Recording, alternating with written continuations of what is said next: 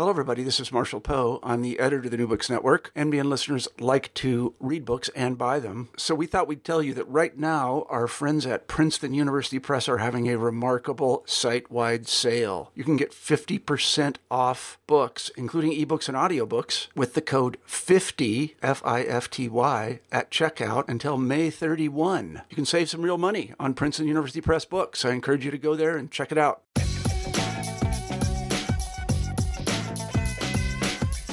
Think about when you hear the word Supreme Court?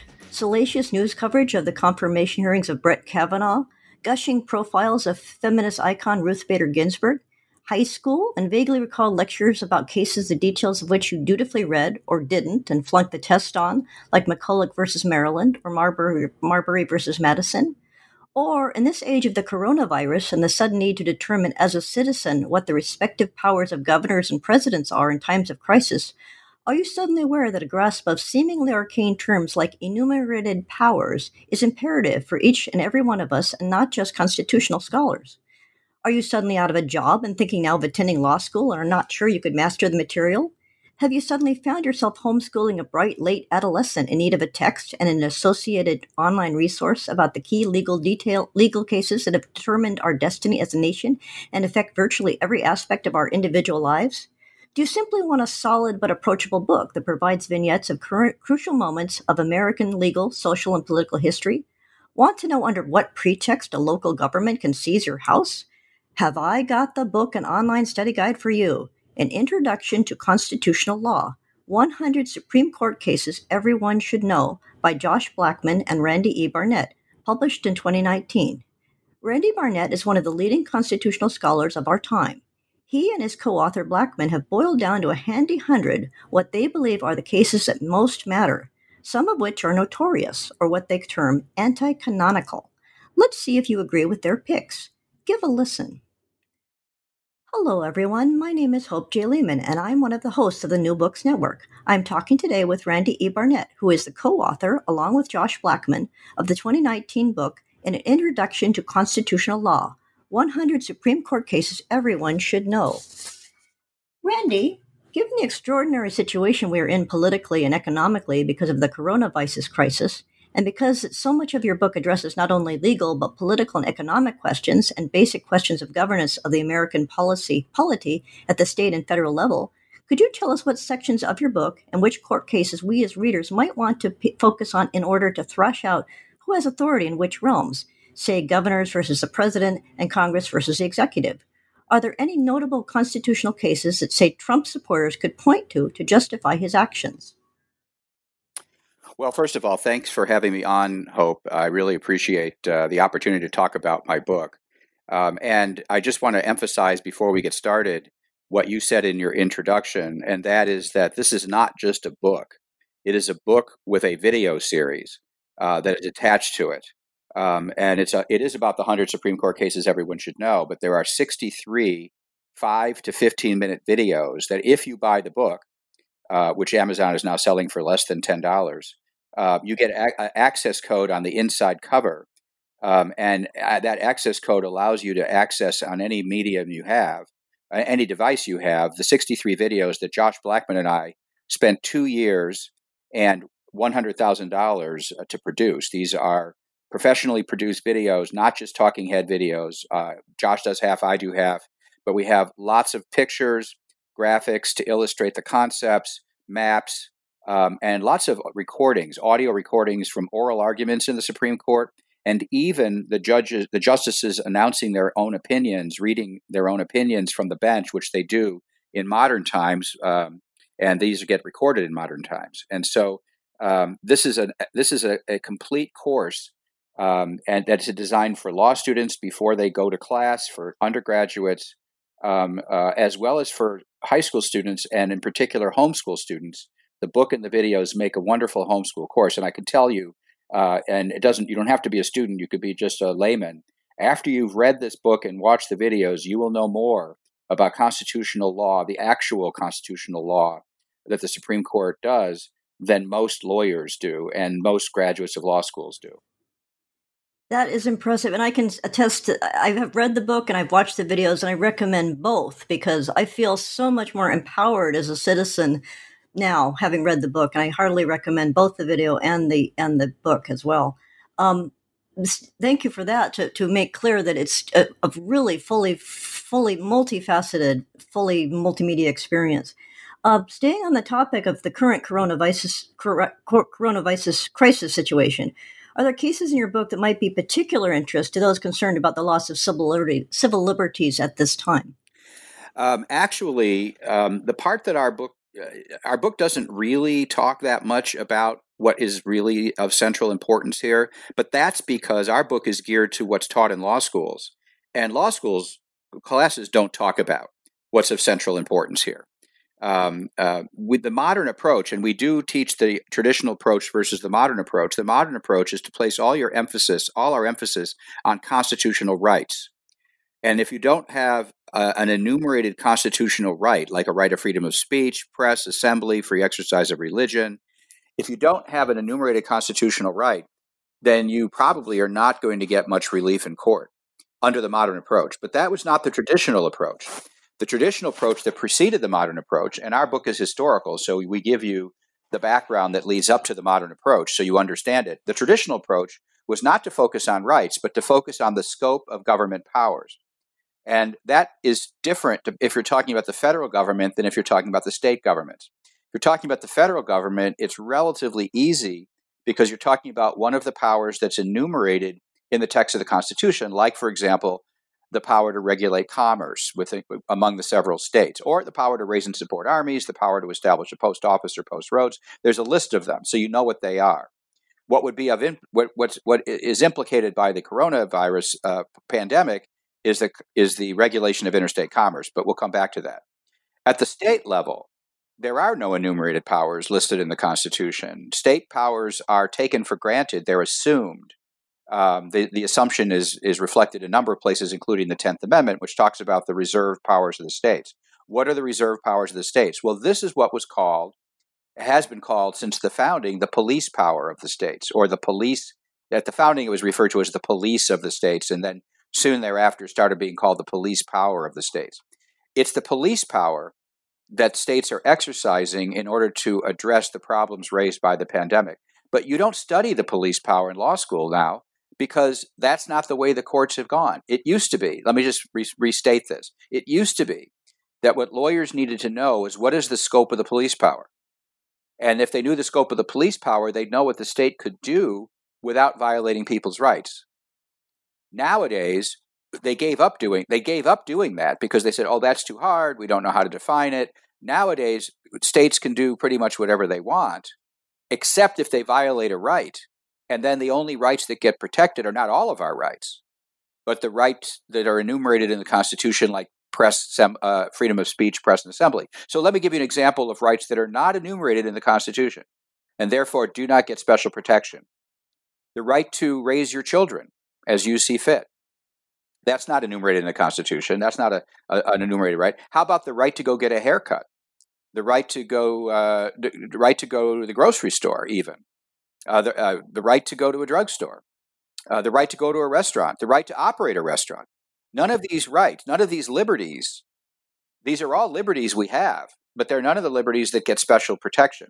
So that's the problem we have. If you try to analyze what states are doing under under uh, current law, you have to try to shoehorn this underneath a um, a, a, special enumerated right, which you're not going to be able to shoehorn. That's why the what the the cases you that you get a lot that get a lot of attention in the press are, for example, restrictions on the free exercise of religion. So drive-in church drive-in services are not okay. Well, why is that getting attention? Well, apart from the fact that it's noteworthy that's happening, why is that getting attention in the courts? Well, because there's a enumerated right to free exercise of religion. That's why.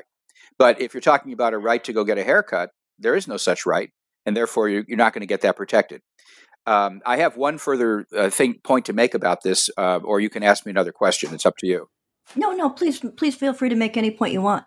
All right. So I will modify. I'm going to qualify what I just said a little bit, uh, and that is I'm going to explain to you a doctrine that we do explain in our in our in our book 100 Supreme Court Cases, and that's the doctrine of rational basis scrutiny. So when I said that unless you have an enumerated right, you don't get any protection, that is generally true as a matter of practice, but it's not technically true. And we teach this in the book. Technically, if one of your liberties, the, the liberty to stop you from getting a haircut, the liberty to stop you from going to the store, uh, the liberty to stop you from going to the beach, uh, if one of those liberties is restricted, an unenumerated liberty, then you're supposed to get what's called rational basis review. And that means that the government measure must be rationally related to a legitimate state end. There must be a rational relationship between the means, whatever they're doing to you, and they're, they're telling you you can't do this, and the end that they're seeking to solve. Well, in the case of a pandemic, the end is clear it's health and safety, which is one of the core functions of the police power of states. Health and safety is in. That's what states are there for, is to protect health and safety. But that still leaves the relationship between the means they adopted in the end, and that must be a rational one. Now, here's the key.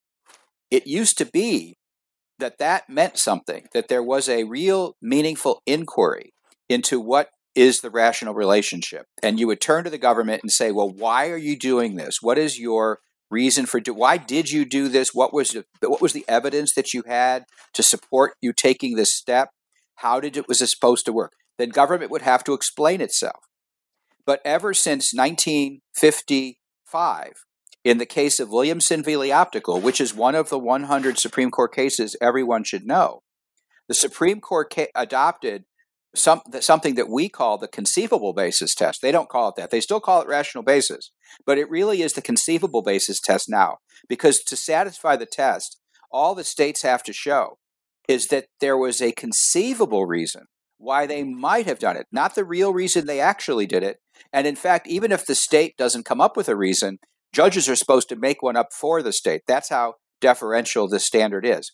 And if you apply the conceivable basis test, then you functionally get no protection because you can the government can always conceive of a possible reason why they might have done it even if it's not the real reason they did it.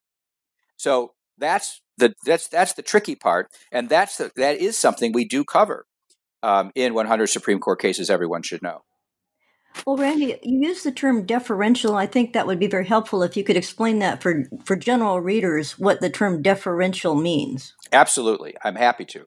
Most of the debate over modern constitutional law is about the degree of deference or or well, I'll say what deference is in a moment. Let me just state this proposition. The degree of deference that the judiciary or judges are going to give either state legislatures or state governors or Congress in the case of the federal government, right? So, what does deference mean? Deference means we give them, judges give them the benefit of the doubt. When, when an individual citizen, one of we the people, we're the, we're the sovereigns of this country, when we go into court and we challenge a restriction on our liberty by our servants in government, do we get the benefit of the doubt or do our servants in government get the benefit of the doubt? Well, under this idea of deference, um, the servants get the benefit of the doubt. Not we, the people, the masters, but the servants get the benefit of the doubt. And then the question is, how big a benefit of the doubt do they get? Do they get a benefit of the doubt that we're, as individual citizens, are entitled to rebut with evidence, saying, okay, sure, they get the benefit of the doubt, but hey, judge, look at this. Here, look at the evidence of how there's a lack of fit. Look at the evidence of the bad motives that the legislature might have had to help out some people and hurt other people. Do we get to say that in court? Or does that deference become essentially absolute? So no matter what we say, they're going to rule for the government. That's what most of the debate of modern constitutional law is about. How much deference in any given case will judges give the legislature? So if it's an enumerated right, like the right of freedom of speech, press, or assembly, courts are not that deferential.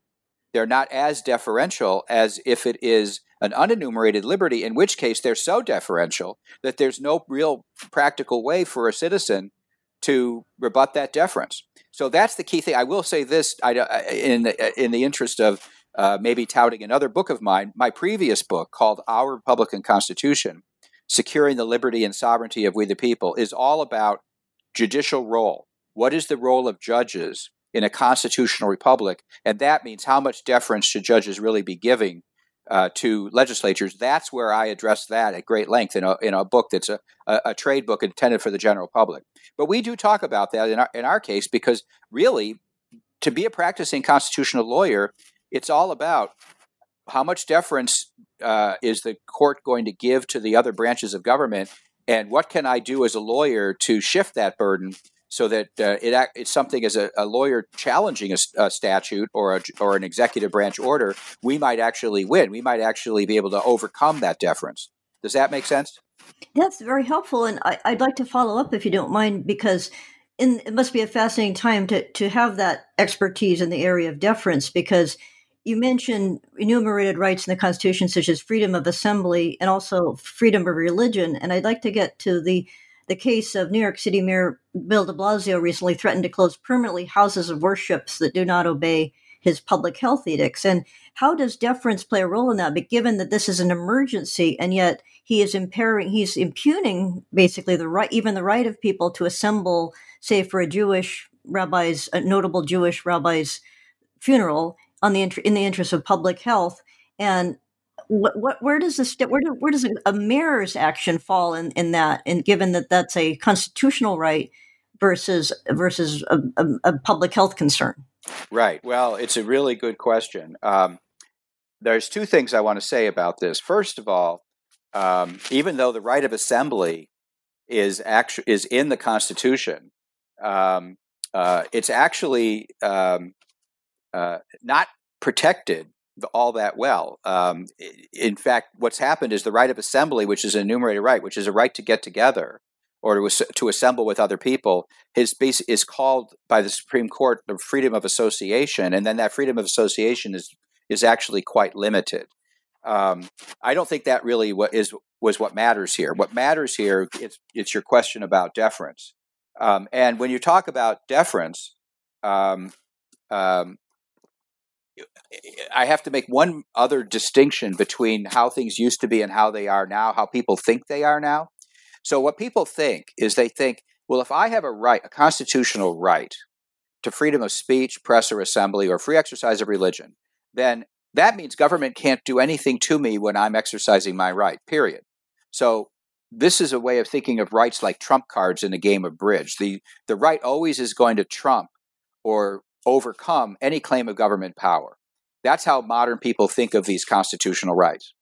Um, that's actually not how they ever were at the founding, and it's not even how they are today. All the right does is shift the burden to the government to justify what it's doing in a, in a particular way. If you have a constitutional right, a recognized constitutional right, not a mere liberty interest of the kind I was mentioning before, but a recognized constitutional right, like free exercise of religion, the effect of that is not to win your case. The effect of that is to put the burden on government or shift the burden to the government to justify what it's doing as what we might say necessary and proper. So just because what a mayor or governor has done will affect the ability of a congregation to assemble uh, in order to exercise their free or the right their their exercise their religion. Um, that doesn't mean they're going to win.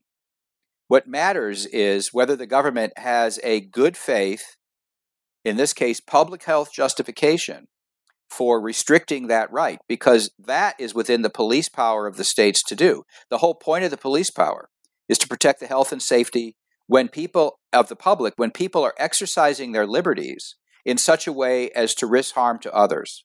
That's what the police power is for. Uh, let me just tie this up to the Declaration of Independence for a minute maybe this will make it easier for the audience to understand what the police power is. Um, there's two sentences in the Declaration of Independence that are important to understand. One is the one that's famous. To, um, we hold these truths to be self evident that all men are created equal, that they are endowed by their Creator with certain unalienable rights, among which are the lo- rights to life, liberty, and the pursuit of happiness. These are all individual rights life, liberty, and pursuit of happiness. They're also natural and unalienable rights. They're rights you have before government is founded. Um, so the rights we bring to the table as individual people. They're what the Ninth Amendment to the Constitution refers to as rights retained by the people when they form government. All right, so that's the sentence we all know. The next sentence gives the American theory of uh, the American political theory, and it says the following: To secure these rights, which rights? the rights in the previous sentence, the natural rights. To secure these rights, governments are instituted among men, deriving their just powers from the consent of the governed. Let me say that again. To secure these rights, governments are instituted among men. So, what is the purpose of government? To secure the pre existing rights retained by the people. Uh, these are natural rights. That's what they are. So, that's what the police power is. The police power is the power of the government to secure our rights. To secure our rights from what?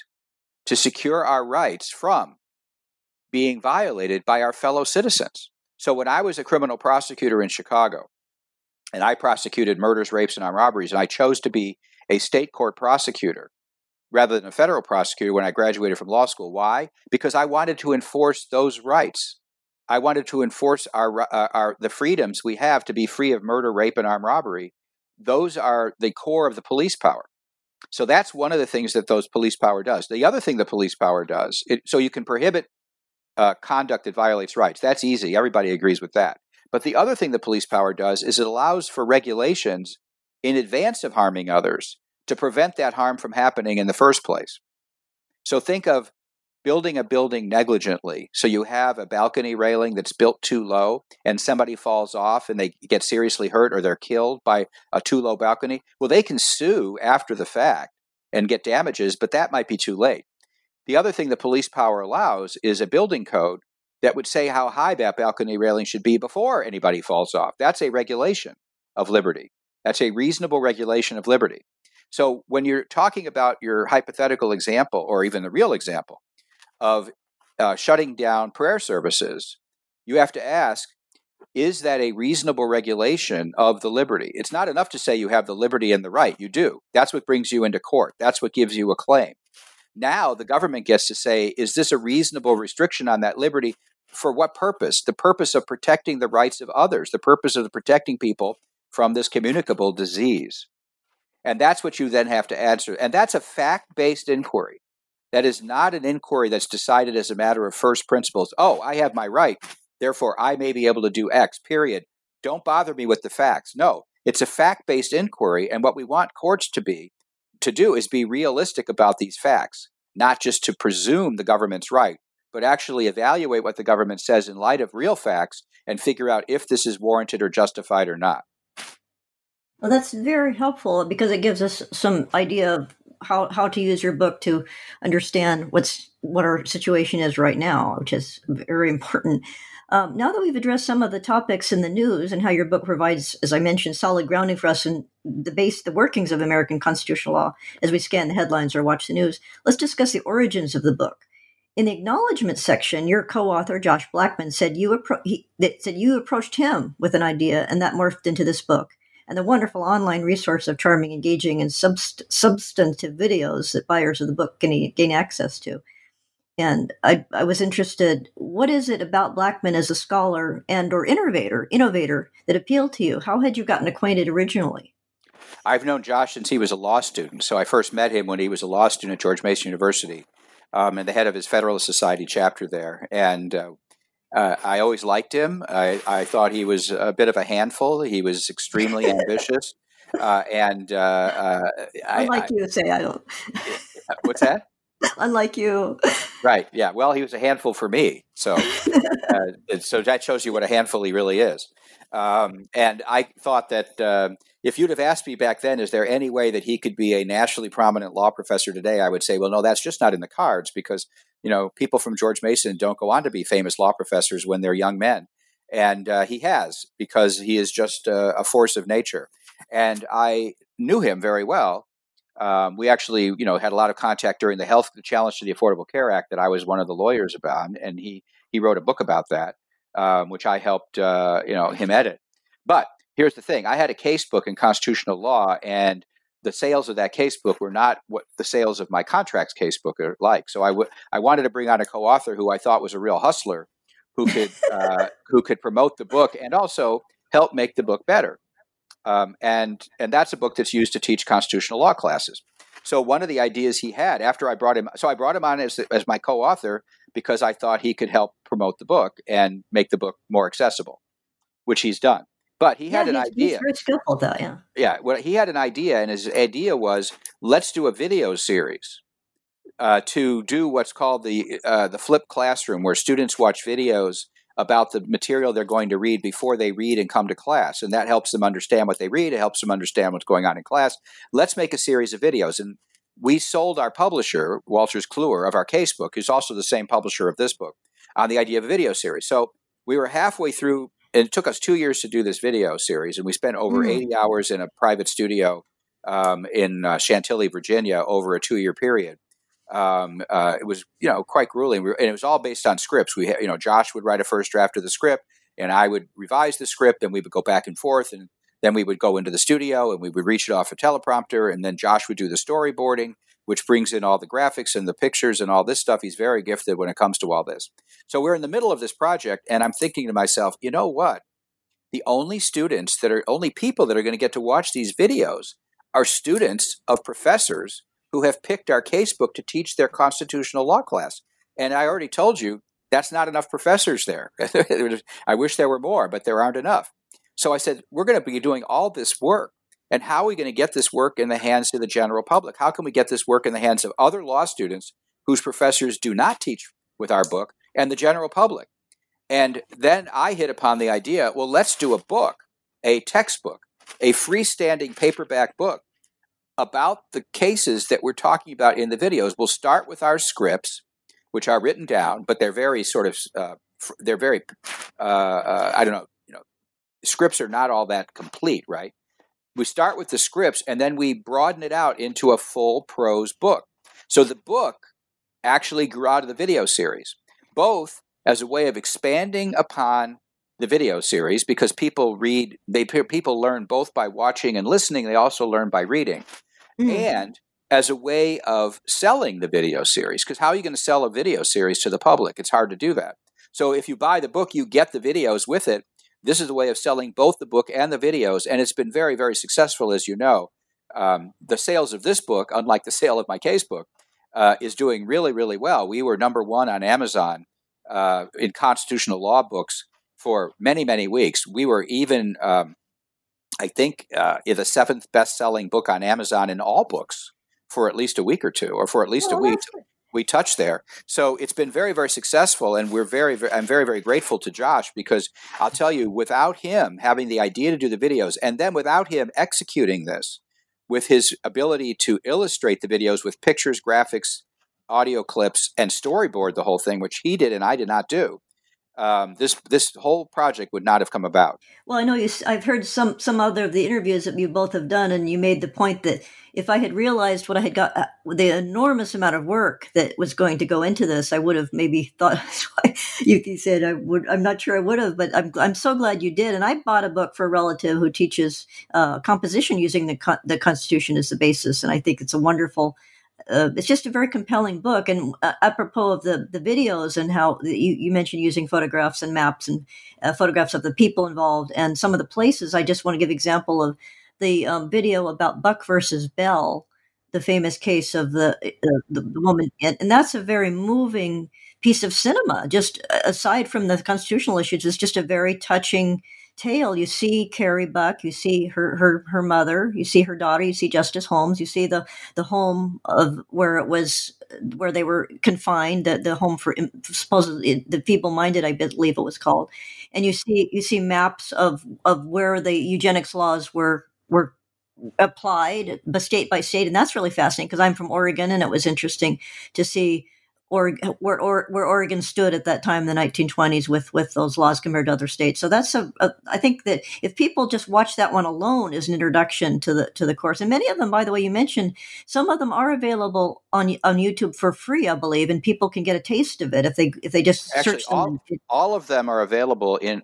You can watch about a minute of every one of them. Go to oh really? Yeah, con. If you go to our website conlaw.us, we give you a teaser minute or so of each video to give you a sense of what that video is about. So you can get a sample of what we're talking about production value wise. Buck v. Bell, just to tell your audience, is, an exa- is a, was an example of a, eugenics or a law, a sterilization law that was part of the movement called eugenics. We explain all of this.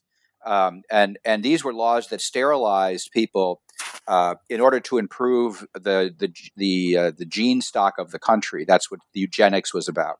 Uh, and it was a it was something that was promoted by progressives primarily, or, or like they were the pr- political progressives in the day were very very big proponents of this. But it was very popular uh, across the ideological spectrum, the political spectrum. Um, and and the idea is you would sterilize people so they couldn't have children, um, and that would improve the the stock of the country, the genetic pull and uh, strength of the country. Um, and Carrie Buck was a, a young woman who had probably given birth as a result of having been raped by her father. We don't know for sure, but she was accused of being promiscuous, which we believe she was not.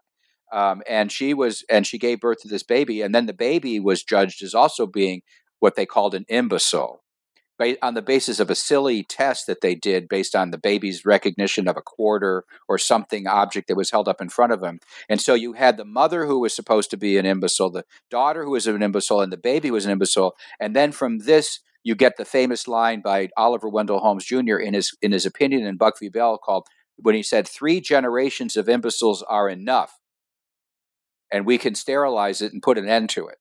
This is the hero, uh, not my hero, but the hero to so many other people of Oliver Wendell Holmes Jr. And we talk about that case. That's Buck v. Bell. We have a whole video about that, as you mentioned. Yes, uh, and it's it's ironic that it was eugenics was all in the interest of science, and now we would consider that junk science is the term. I guess they. Well, I'll tell you, if you study the history of constitutional law, uh, especially from the progressive movement forward, it the history of, of constitutional law is the history of junk science. Mm. Is hmm. what it is because junk science is, junk science is constantly being used to justify uh, uh, restrictions on liberty of the day, and it takes decades to figure, sometimes to discover that what was formerly scientific truth turns out to have been completely false. Well, when you mentioned, when, apropos of junk science, would that include what you mentioned in the book as Brent, the Brandeis briefs? Well, yes. Um, the Brandeis brief was innovated by Louis Brandeis when he was an uh, an, act, an activist lawyer before he was a justice. Um, and well, he he filed a brief which was quite unconventional in the ti- at the time, and that was a brief uh, uh, that that marshaled social science uh, and supposedly empirical research to tell to justify legislation. Because that gets back to the beginning of our, our discussion here. Remember, the issue is deference, right? And whether the leg- whether the legislature can justify what it's doing. Well, up in, and before the modern era, the legislature for a period of 50, 60, 70 years, the legislature had to justify what it was doing as rational. Remember, I said that. And so, if they didn't justify what they were doing as rational, the legisl- then the liberty, our, the liberty of the people would prevail over the restrictions that were posed by the legislature. What a Brandeis brief was there for, was innovated, is it provided a court, social science, supposedly science, science, uh, evidence to ch- support the reasonableness of the legislation. It was there to meet the state's burden. But the early Brandeis briefs were junk science. Uh, they worked. They got. They upheld the law. The law that was, that Brandeis first filed his famous brief in was a law that was a case that we talk about um, uh, in the in 100 Supreme Court cases, uh, and that's a case involving the maximum hours law for women. That women were only allowed to work certain number of hours, and it was supposed to be for their own safety. And there, this violated the general background liberty of freedom of contract of everybody, including the freedom of contract of women. Um, uh, and so Brandeis filed a brief on behalf of this maximum hours law saying how uh, women's physical structure, based on scientific proof that women's physical structure was weaker, more dainty, more fair. Uh, they their blood was thinner. That's the other scientific uh, fact. And for all these reasons, they couldn't work as hard. And if they were allowed to work as hard, it would also affect the the the uh, the breed uh, the um, their ability to breed, their ability to have children. Because again, this goes back to genetics, the genet- the eugenics movement. So they would because they are re- we rely on women to give birth to healthy babies. We can't let them work so much. And after reading this brief, the Supreme Court upheld the law. So hooray! You know the Supreme Court has now been realistic. They've read, the, read this brief. Uh, now, the irony here is that when law students are taught about the Brandeis brief, they're taught that this is a great, the concept is great because it brings scientific evidence to the court rather than relying on abstract rights and things like that. Uh, but in fact, The history of, as I've already mentioned, the history of modern Supreme Court doctrine is a history of relying on junk science like this. Well, following up on that, I'd like to. Uh, there seems to me an irony that you mentioned the case of uh, Williamson Optical. Yeah, Williamson v. Optical, right. And I'd like to ask about that because interestingly, it seems that William O. Douglas, who was another progressive, turned the Brandeis brief idea on its head. But in the in economics related related cases, that Douglas seemed to say, "Oh, evidence doesn't matter at all." So well, I don't, I don't, yeah. I don't even want to hear it. So, well, as we as we describe in the video series, this this took place in three phases. So in the first phase, the government had to justify what it was doing, and the Brandeis brief helped justify legislation. Then Louis Brandeis goes on the Supreme Court. And in 1931, the second phase begins. And in a case that's decided by Brandeis himself, or he wrote the opinion, he said the burden is uh, we're going to presume that, that the legislature is justified here.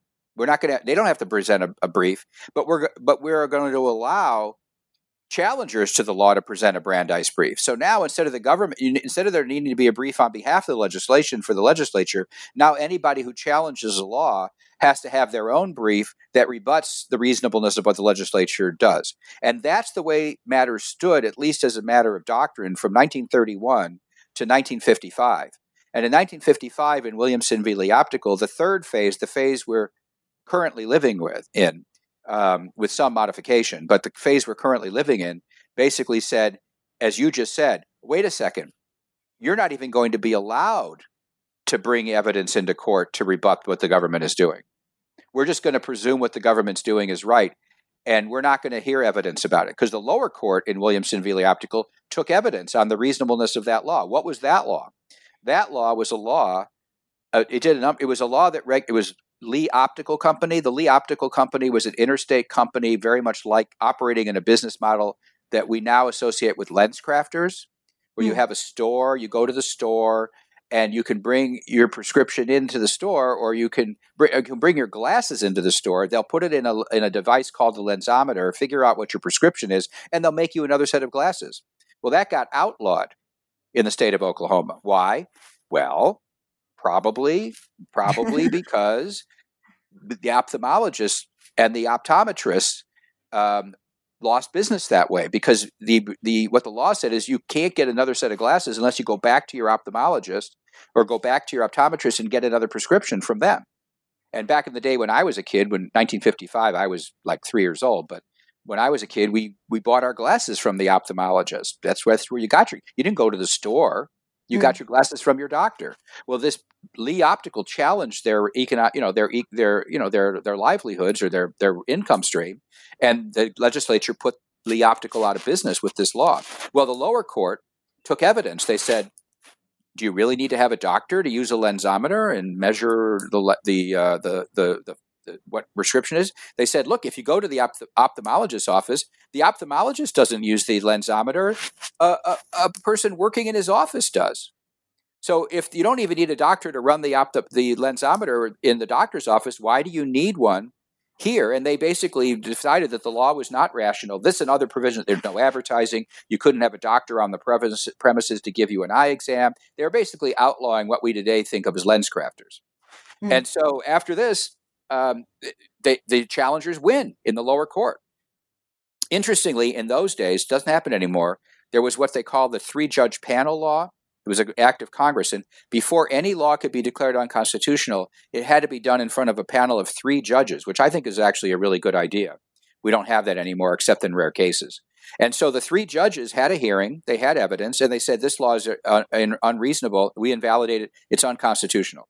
It goes to the Supreme Court, and William O. Douglas, a political progressive, as you note, uh, a new dealer, somebody who was in the Roosevelt administration before he was picked by Franklin Roosevelt to be on the Supreme Court, he adopts this irrebuttable presumption of constitutionality, this conceivable basis test, which says all that matters is whether we as a court can imagine a reason why the legislature might have done this. And he started making up reasons, making up reasons. And that was good enough. And it reversed the lower court. And after that, you couldn't get a hearing like you could get before 1955.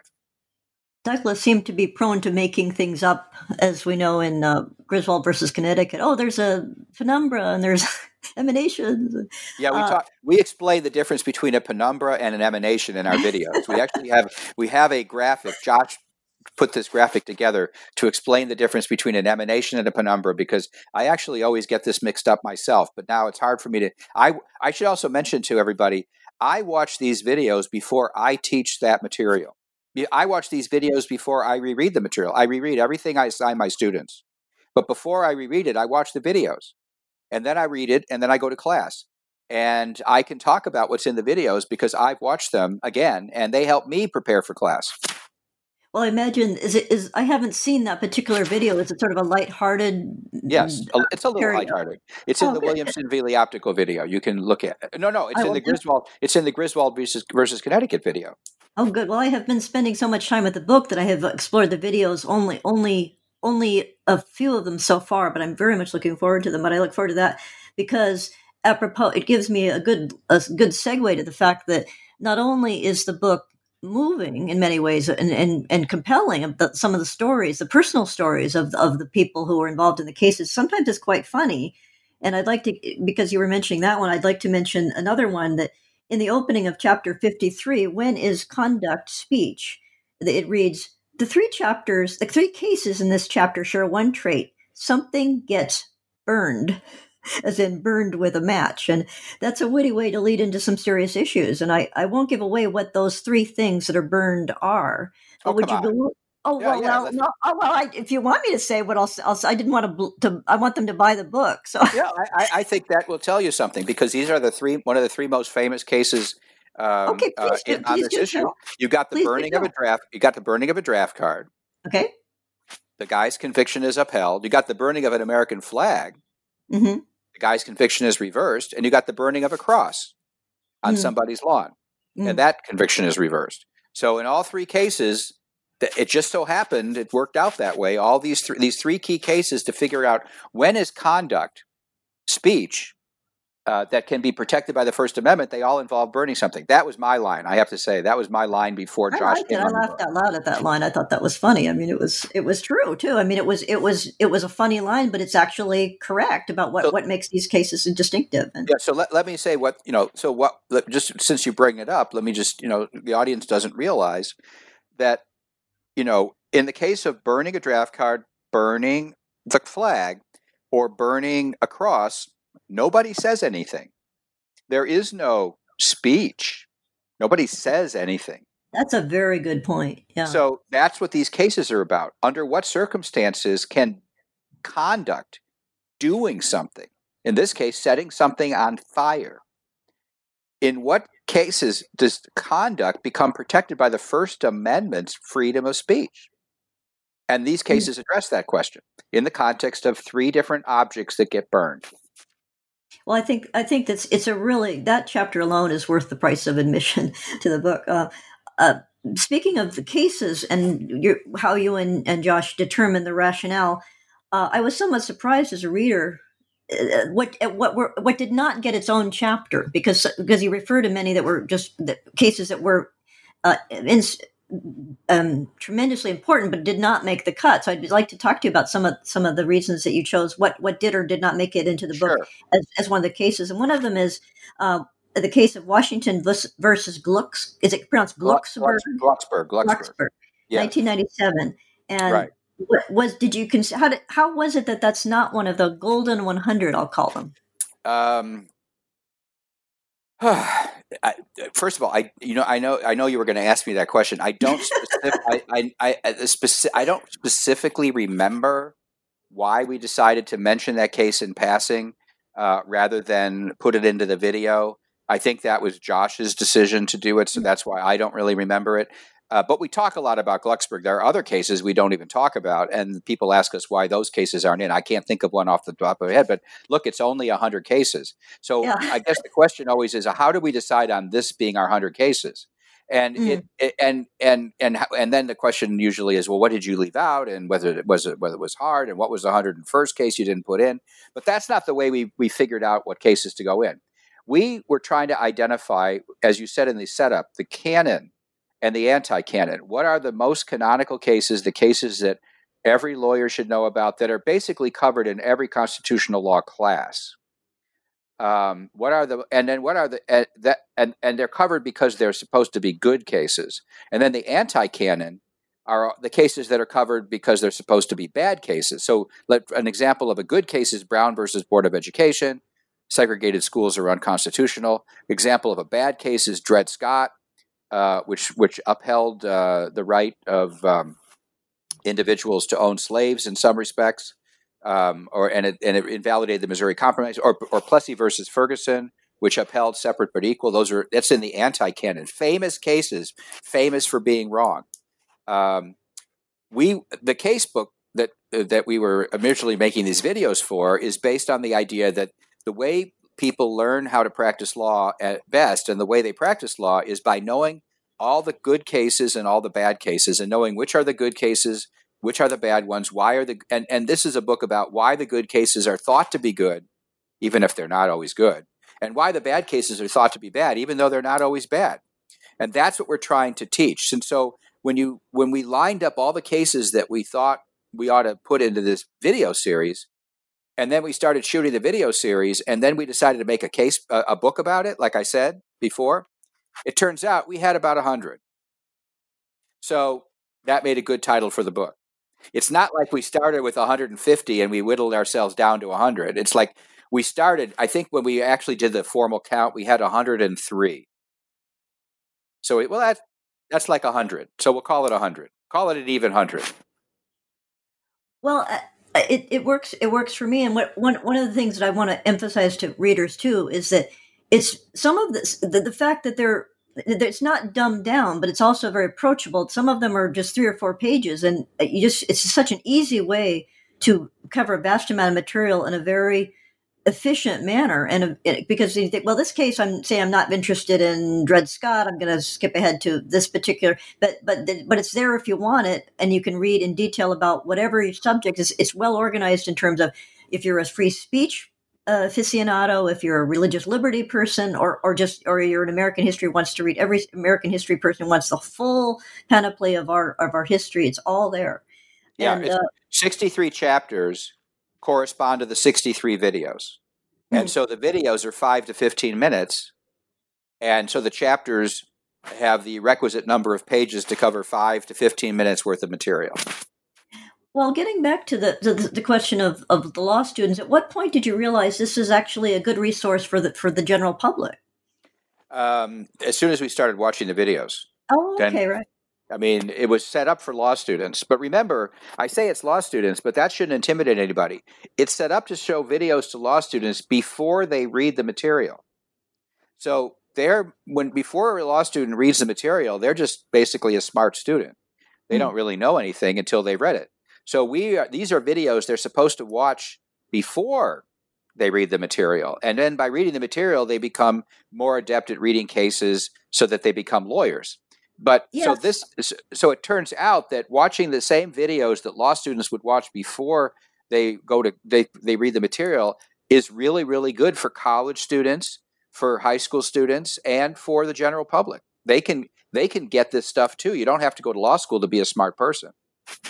No, I was going to mention that and I was going to mention the fact that given our horrible economic situation at this point, many people are out of a job and many of them are, are kind of reevaluating what they want to do when this horrible situation is all over. I think many people are going to realize, you know, I've always considered I wanted, uh, maybe I should go to law school. And I think this is an ideal launching pad for them or, or, or maybe evaluation, personal evaluation tool to, to, to read the book and to think, do I understand this material? Can I grasp this material? Can I handle this material? And do I have a vocation to be a lawyer?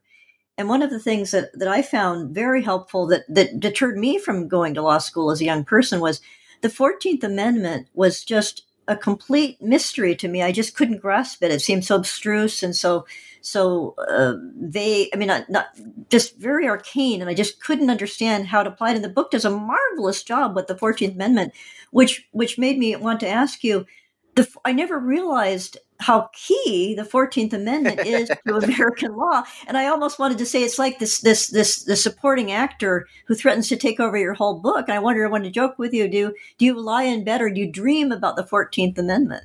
Well, uh, it, it, will not surprise you to know that I am in finishing up a new book on the Fourteenth Amendment. That's oh, my wonderful. next book. Oh, I hope it's, you'll be. I hope you'll call us back, and we'll have you on again. I'd love it. It's called the original meaning of the Fourteenth Amendment. I'm writing it with a different co-author, a very, very, very bright young guy named Evan Bernick, and we've been writing. We've been writing about the Fourteenth Amendment for the last couple years, and um, we're getting our manuscript in shape where we can submit to publishers. It's very, you know, all the chapters exist. He's working on some of the footnotes now. Um, we wish we just we, we just finished finalized the introduction, which you kind of write after you see how the whole thing comes out. Um, and uh, we're almost done with this. And it is you're absolutely right. The Fourteenth Amendment is the key to most of modern much of modern constitutional law. Most people are not aware of it. They're certainly not aware of the fact that it has been butchered by the Supreme Court, starting five years after uh, it was enacted in 1868 in a case called the Slaughterhouse Cases in 1873, and we have a video about that as well. Um, and as a result, we've been working with a partial 14th Amendment. And what the Supreme Court did to compensate for the fact that they have cut pieces out of it is they've expanded other pieces beyond where they should go to make up for the fact that there's missing pieces. And so it's kind of a big mess. Um, uh, and so uh, we're uh, we our book is called the new book is called the original meaning of the Fourteenth Amendment, and it explains both what every each of these provisions was supposed to mean, what they did mean when they were enacted, and how uh, courts should put them into effect today. Because some of the reasons why courts shy away from giving the original meaning its its legal effect is because they don't know how to do it. They're afraid of how to do it, and so we explain how that's. But that's the new book. That's not this book. But as you say, in this book, Josh and I do cover much of this material because I've been thinking about the 14th Amendment for, you know, 15 or 20 years. And much of what became the foundation of the new book uh, is previewed in this book. Well, I'd like to ask that because I have a question here that I was going to ask later in the interview, but I'll, I guess I'll ask it now. And in the book, and you can, you're the expert, so you can tell me if I'm, if this follows up on what you've just been saying about the 14th Amendment. You write, Slaughterhouse, Bradwell, and Cruikshank effectively effectively eliminated the privileges or immunities clause from the Constitution. What were the implications of this, and is that the orthodox view? And does that does that tie into the Fourteenth Amendment? Absolutely. And half of our book, of the new book, is about the privileges or immunities clause. Why? Because it was eliminated from the Constitution by the Supreme Court in 1873 five years after the the Fourteenth Amendment was adopted. So let's say what tell everybody what the Privilege or Immunities Clause says. It says, "No state shall make or enforce any law which shall abridge the privileges or immunities of citizens of the United States." Let me say that again. No state shall make or enforce any law which shall abridge the privileges or immunities of citizens of the United States. Now, if you came down from Mars and somebody was explaining the con- and gave you a copy of the Constitution, and you came across that sentence, no state shall make or enforce any law which shall abridge the privileges or immunities of citizens of the United States, you would think, well, that's pretty darn important. That's got that's like ball game. That's a big deal. Well, guess what work that clause does in modern constitutional law? Nothing. No mm. work. Nothing. It's only been used since the, since it was adopted in 1868 to today in 2020 it's only been used once with approval by the Supreme Court in, in a case that involved the right to travel. So you have a right to travel from one state to another. That the court did cite the Privileges or Immunities Clause in support of that right, that unenumerated right. That that's one. And then in the in the case of McDonald versus City of Chicago, mm-hmm. which involved whether the right to keep and bear arms would be applied to the states, not just the federal government. Um, eight justices discussed the due process of law clause, the due process clause, four in dissent, four in the majority. And one justice, the key fifth vote, Justice Thomas, he based his concurring opinion on the privileges or immunities clause. So the clause did do some work for the get to get the fifth vote in McDonald saying the right to keep and bear arms does apply to the states. So yes, in Slaughterhouse, Cruikshank, um, and the civil rights cases, uh, that clause gets eliminated from the Constitution, and that ought to shock people that ought to shock the listeners to this podcast that a whole yeah, clause of the Constitution gets eliminated. And so let well, me say one more thing that I want. It was a point I wanted to make earlier, and this is the perfect time to make it. This is a book about constitutional law. Constitutional law is not the same thing as the Constitution. What's the difference? Well, the Constitution has a privileges or immunities clause in it. But constitutional law does not have a privileges or immunities clause in it. Constitutional law is the law the Supreme Court makes to implement what the Constitution says.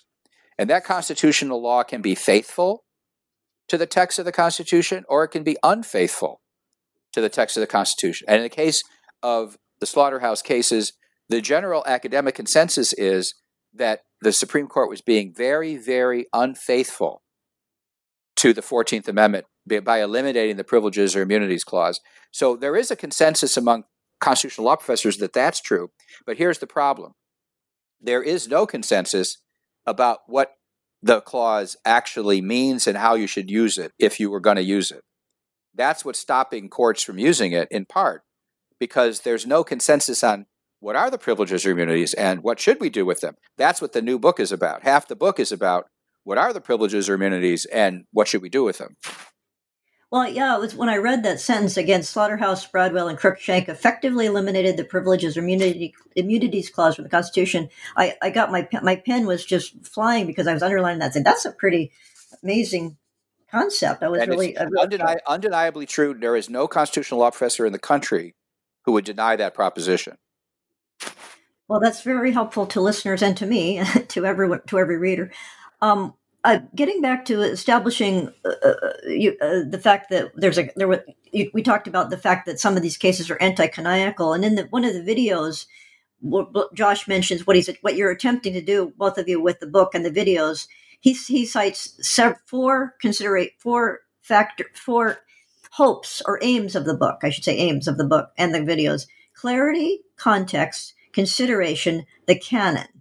And I'd like to ask, in terms of the canon and anti canonical, is there a liberal canon, a libertarian canon, and a conservative canon? Does everyone does everyone basically agree on the canon? I mean, has there been any any negative reviews of your book that say, well, that's not that's not really the the correct 100 or or, or any quibbling about it? This is this is a great question. This is a great question. Um, there is there is no that we have gotten zero criticism about our case selection. In fact, we've been endorsed by scholars and professors from a variety of different into, uh, ideological perspectives. You can read all those endorsements on our Amazon page. Uh, hmm. I assume they're also on conlaw.us. Erwin Chemerinsky, one of the mainstream progressive law professors in the country, uh, who has a very successful casebook, wrote the foreword for our book. So we've been complimented on our selection of cases. Why? Because what we are trying to do is describe the canon. What is the canon? The canon are cases that are generally accepted to be good. And the anti canon are cases that are generally accepted to be bad. So we're trying to figure out general acceptance. And we do that by, you know, surveying other case books and just knowing what the conventional wisdom is. So ours is a book of, we're trying to stay within um, our lane here of just describing to students what are the cases that are said to be the good cases? What are cases that are said to be the bad cases? Now, along the way, we sometimes give our opinions about how some of the cases that are said to be the good cases really aren't so good. Like that women's uh, women's uh, uh, maximum hours law case, that's a good. That's considered a good case in the canon. That it was uh, good for the Supreme Court to uphold the maximum hours law. Well, we think we show a little bit about why maybe it shouldn't be good. And as for the anti-canon, there's a famous case called Lochner v. New York, which struck down a maximum hours law for bakers. And that's considered to be an anti canonical case. That was considered to be a bad case. Left and right both think that's a bad case. Lochner v. New York. Libertarians like it, but mostly left and right don't like it.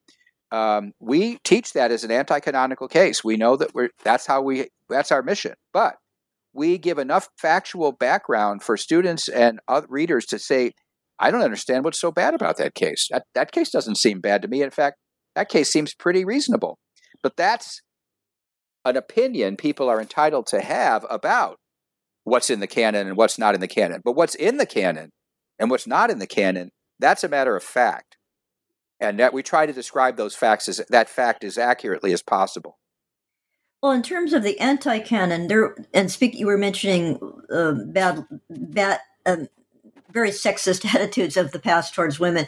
There is a case also that you mentioned that does make the 100, and I don't remember the name, but it's it's the case of the woman who wanted to be a member in the 19th century, mid late 19th century, wanted to be a lawyer in Illinois, I believe. Well, that's actually Bradwell, and that was okay. that ca- that that you mentioned that case, and Bradwell was decided that there was a, the decision was announced the day after Slaughterhouse, again in 1873. So, on that day in 1873, uh, the day before, and that day. Uh, basically, the Supreme Court gutted the the Privilege of Immunities Clause. In in hmm. Slaughterhouse, they said uh, butchers, people who are practicing the craft of butcher, butch, being a butcher in New Orleans, they do not have a fundamental right to pursue their their lawful occupation of butchers, but being a butcher. Um, that's what they. That was not a. Pri- that was not a privilege or immunity of citizens of the United States. That's what they said on one day. The next day, they said the same thing about the right to practice law um, in Illinois. there, there is no there is no privilege the right to practice law is not a privilege or immunity of citizens of the United States. Therefore, the white male butchers in Louis in New Orleans could not challenge a Louisiana statute creating a monopoly uh, slaughterhouse. And the next day, they said, and a woman, um, uh, Myra Bradwell, could not challenge a law restricting women from practicing, preventing women from practicing law in Illinois. Why? In both cases, the same reason there is no there is no privilege or immunity of citizens of the United States protected by the Fourteenth Amendment here. Therefore, go away. Well, that is very helpful because I think that that leads me to the question of who should what what particular interests people have. In this case, I think f- scholars of women's studies could benefit from reading the book because there's a lot about women's rights and reproductive rights and and the simple ability to practice law for for women. And and and and, and in terms of other faculty. Uh, I think that the book, I mean, I hear I'm telling you who the, the audience is, but this is what struck me as I was reading it. I think teachers at historical black colleges and those at religious schools should consider adopting it as a text because there's so much material about civil rights and religious freedom cases beyond what people are, are taught in high school civics classes. That there and, sl- and slavery. Hope yeah. we have we have a whole video on slavery. Slavery is uh, and and our case both our case book and this book uh, do not sugarcoat slavery at all because you can't really understand either the text of the Constitution originally or the text of the amendments that came uh, uh, after recon- during Reconstruction, or how that text got mutilated and redacted or eliminated because of the rise of Jim Crow and racism in the country. You really can't understand constitutional law unless you take slavery into account. The existence of slavery in the beginning, the abolition of slavery after the Civil War, and the revival of slavery in everything but name, or most of the, every, as much as they could come close to slavery using Jim Crow laws up until the 1960s. And so there, it's impossible to understand constitutional law without coming to grips with slavery. Well, absolutely, because when I was reading the book as a as a you know middle upper middle class white woman, I was struck by reading how much constitutional law related jurisprudence is related to all Americans and not just African Americans is nevertheless derived from the struggles of the African American community. Yes. I was really I didn't and and you discussed and we discussed the United States versus Cruikshank, and uh, that so you just addressed that. It's very helpful. Yeah, United um, States versus Cruikshank involved um, a massacre of African Americans um, in uh, Louisiana, um, in which I think between 80 and 100 African Americans were shot to death. Um, uh, they were militiamen and they were in contest over an election that happened in Colfax County. It was called the Colfax uh, uh the, Co- the Colfax Courthouse Massacre, um, and it was it was a grotesque uh, event that made national news. Um, a very heroic U.S. Um, attorney, white U.S. attorney named uh, Beckwith, in New Orleans managed to get some of these people indicted. Uh, first, there was a hung jury for the first trial. Then he got some of them convicted under a new civil rights law that the Republicans in Congress had enacted to get to the Supreme Court um, and eventually be told that the uh, um, the the, uh, um, the in the Cruikshank case that the that the statute that Congress had passed uh, that the that the indictment that he had brought was not properly crafted um, and that in, and ultimately the statute was declared unconstitutional by the Supreme Court. It is a horrible, horrible um, uh, incident. In fact, I can recommend another book not written by me, but written by a man named Charles Lane, who's on the editorial board of the Washington Post. He wrote this book. Oh yes, uh-huh. I follow him on Twitter, at, and I, yeah, or yes. used to. I think he stopped being on Twitter actually. Yeah, he may have. I haven't seen him lately myself, but he's a great guy. He wrote a book. In fact, when I heard him, he was writing the book. I said, "Why don't you come to Georgetown Law and write the book in our library?" Which he did, and it's called "The Day That Freedom Died." And it's the story of the Colfax uh, uh, County massacre, the courthouse, the Colfax courthouse massacre. Yeah, and that was uh, just published in the last year or two, right? Or no, actually, it's, it's a little older than that. Older so than that. Quite a few. Oh, right. He has another book that's more recent. Yeah. But it's a great read. It's a great read. It's a it's a it's a it's a disturbing read. But mm. you know, it gets back to your earlier point that um, a whole lot of our constitutional law has been influenced by the the plight of African Americans from the founding till today. Well, yeah, I'd like to. If you, you mentioned the Cruikshank case, or in, in good detail there, and I'd, I'd want to I wanted to eh, ask if you could elaborate because I think it's fascinating because even though it's it, it's it, we think well this is a civil rights case and so forth because it involved African Americans in the 19th century, but really it was about a their I believe a their right to assemble and b their right to bear arms were the some of the issues at, at, that were under discussion. Is that correct?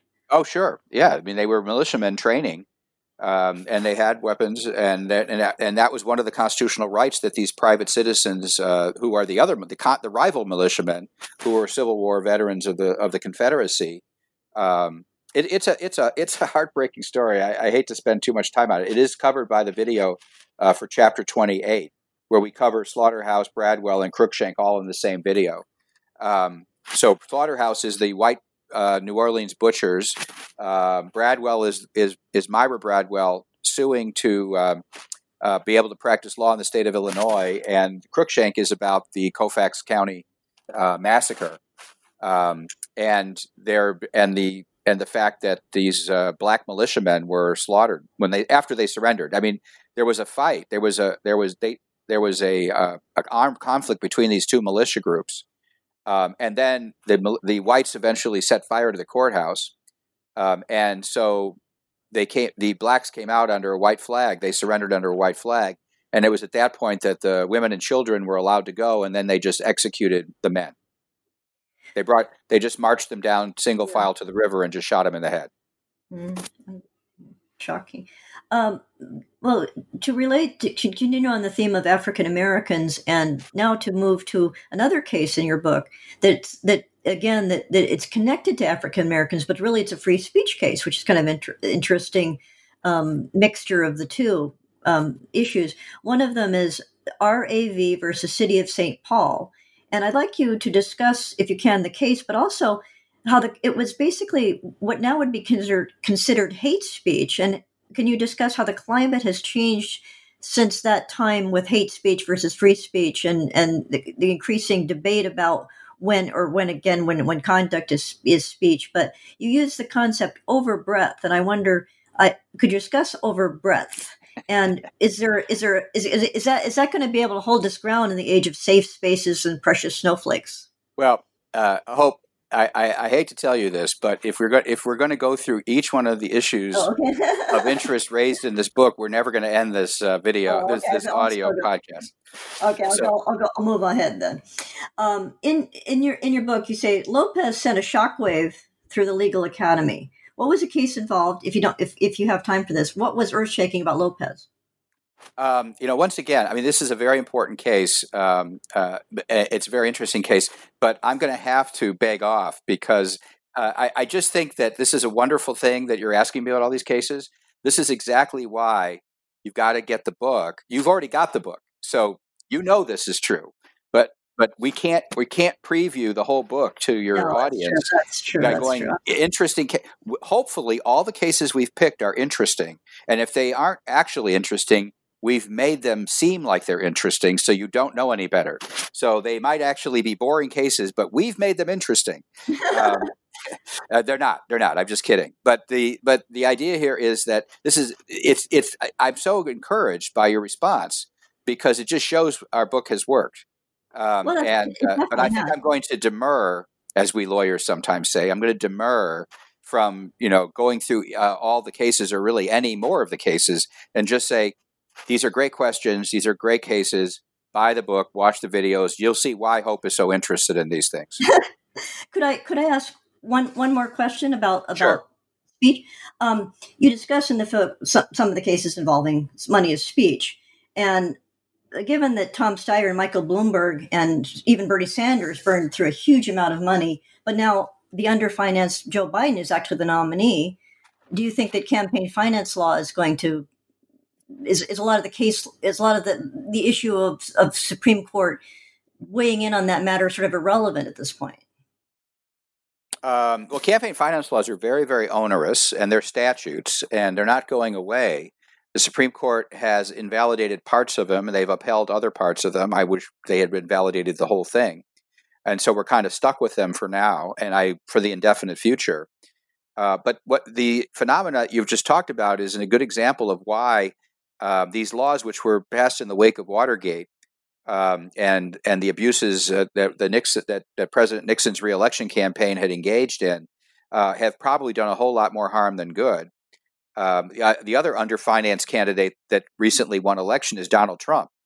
Um, uh, you know, he was quite underfinanced as compared with his opposition, um, and even though he's a wealthy man, um, he didn't spend very much money, and th- that was one of the reasons why I really thought he was going to lose because I was told it mattered how much money you spent. Well, he didn't spend very much money; he won anyway. So I do think the role of money in in, in elections is great is vastly overstated. Money is very important, which is one reason why you ought to be able to raise it in a variety of different ways that the law prevents, because that you need money to get your message out uh, and to get people to know you. But if you don't have a good message, and if people don't like you once they've gotten to know you, um, then you're not going to do very well, no matter how much money you have. So money is important, but it's a means to an end, and the end is the electorate, not, you know, getting to figure out whether they know you and like you, and whether they agree with you. Um, and money money can't fix that. And there's a myth that basically says, "Oh, you can buy an election." I'm not saying that never happens. Of course, it can happen if you get totally if you totally overwhelm the other the other party. But by and large, um, uh, uh, we, the, history is replete uh, with people who have spent small fortunes, and in the case of Michael Bloomberg, large fortunes, trying to seek a nomination and and and a, being able to secure the electoral uh, vote, the the convention votes of I guess American Samoa is what he was able to get Yes, from all his right. millions of dollars. Well, um, given that I'm, I'm, I'm, I shouldn't rehash the book, uh, the the cases that you that you have addressed in the book. I, I wonder if you have time for a few more questions about where we are now. Sure. Okay. Um, for example, you, you, you use a term in the book very helpfully, the, the term suspect classification, classifica- classifications. I'd like to ask, are we going to see more of them in coming years? For example, say gender identity. Um, I think it's on. I think the direction we're on. It's very unlikely. I mean, one of the. It, it does seem pretty obvious to practitioners, to law, to law professors, to and constitutional law uh, lawyers, that the Supreme Court, the majority of the Supreme Court, is very un, uh, uh, uh, hesitant, reluctant to identify any more suspect classifications. Uh, we didn't talk anything about equal protection clause, and I don't want to spend too much time on this because we're really out of our time here. Mm. Um, but the it, I said that you don't get judicial scrutiny, you don't get uh, uh, you, you, you, you, wi- unless you have a fundamental right. I said that earlier. It's all suspect classifications is the way you get scrutiny uh, under the Equal Protection Clause now. Uh, you don't get scrutiny under the Equal Protection Clause unless you're a sus- in a you, unless the, you're, a suspect classification is being used. Suspect classification includes race, uh, uh, sex, um, uh, national origin, religion, religious affiliation. These are suspect classifications, but they're they're it, this the court has been really really, and it's basically race and sex. To be, that's really what it boils down to, and and it took a, and it was Justice Ginsburg was instrumental in getting sex when she was a lawyer, getting sex to be recognized as a suspect classification. Uh, but the court has been pretty ob- clear that they do not want to recognize any more. Um, and the gay rights cases that we talk about, the case of Lawrence v. Texas um, and um, Goodridge and also Obergefell, these are cases that were decided without finding a suspect classifications, without finding sexual orientation to be a suspect classification, using going back to the beginning of this this uh, podcast, rational basis scrutiny, but real rational basis scrutiny, the old fashioned rational basis scrutiny, not the newfangled conceivable basis scrutiny. That's what Justice Kennedy decided to do. And he got around the need for a suspect class because he was able to give some teeth to rational, rationality review that I said rationality review ought to have, but generally speaking does not have. So that's kind of the secret to those series of cases. No suspect class, but real rationality review, and that got you a favorable outcome for uh, for gay rights.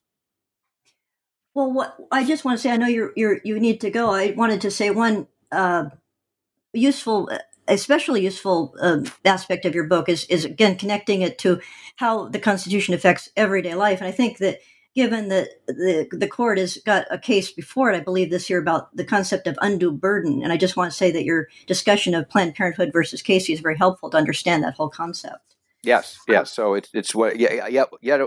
Look, when you take constitutional law, and our case book, our book covers both you, two courses in constitutional law that are either taught over a year or taught separately. Constitutional Law 1, which is about structure, that's the first half of our book, and Constitutional Law 2, which is about rights, that's the second half of the book.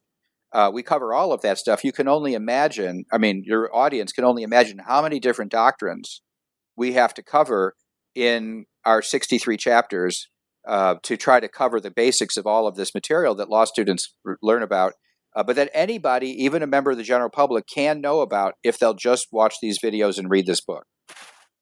Well, with that, I will just thank the scholar we've been talking to today, Randy E. Barnett, who is the co author, along with Josh Blackman, of the book An Introduction to Constitutional Law 100 Supreme Court Cases Everyone Should Know. And thank you, listeners. Thank you, Randy. Thanks, everyone. Bye bye.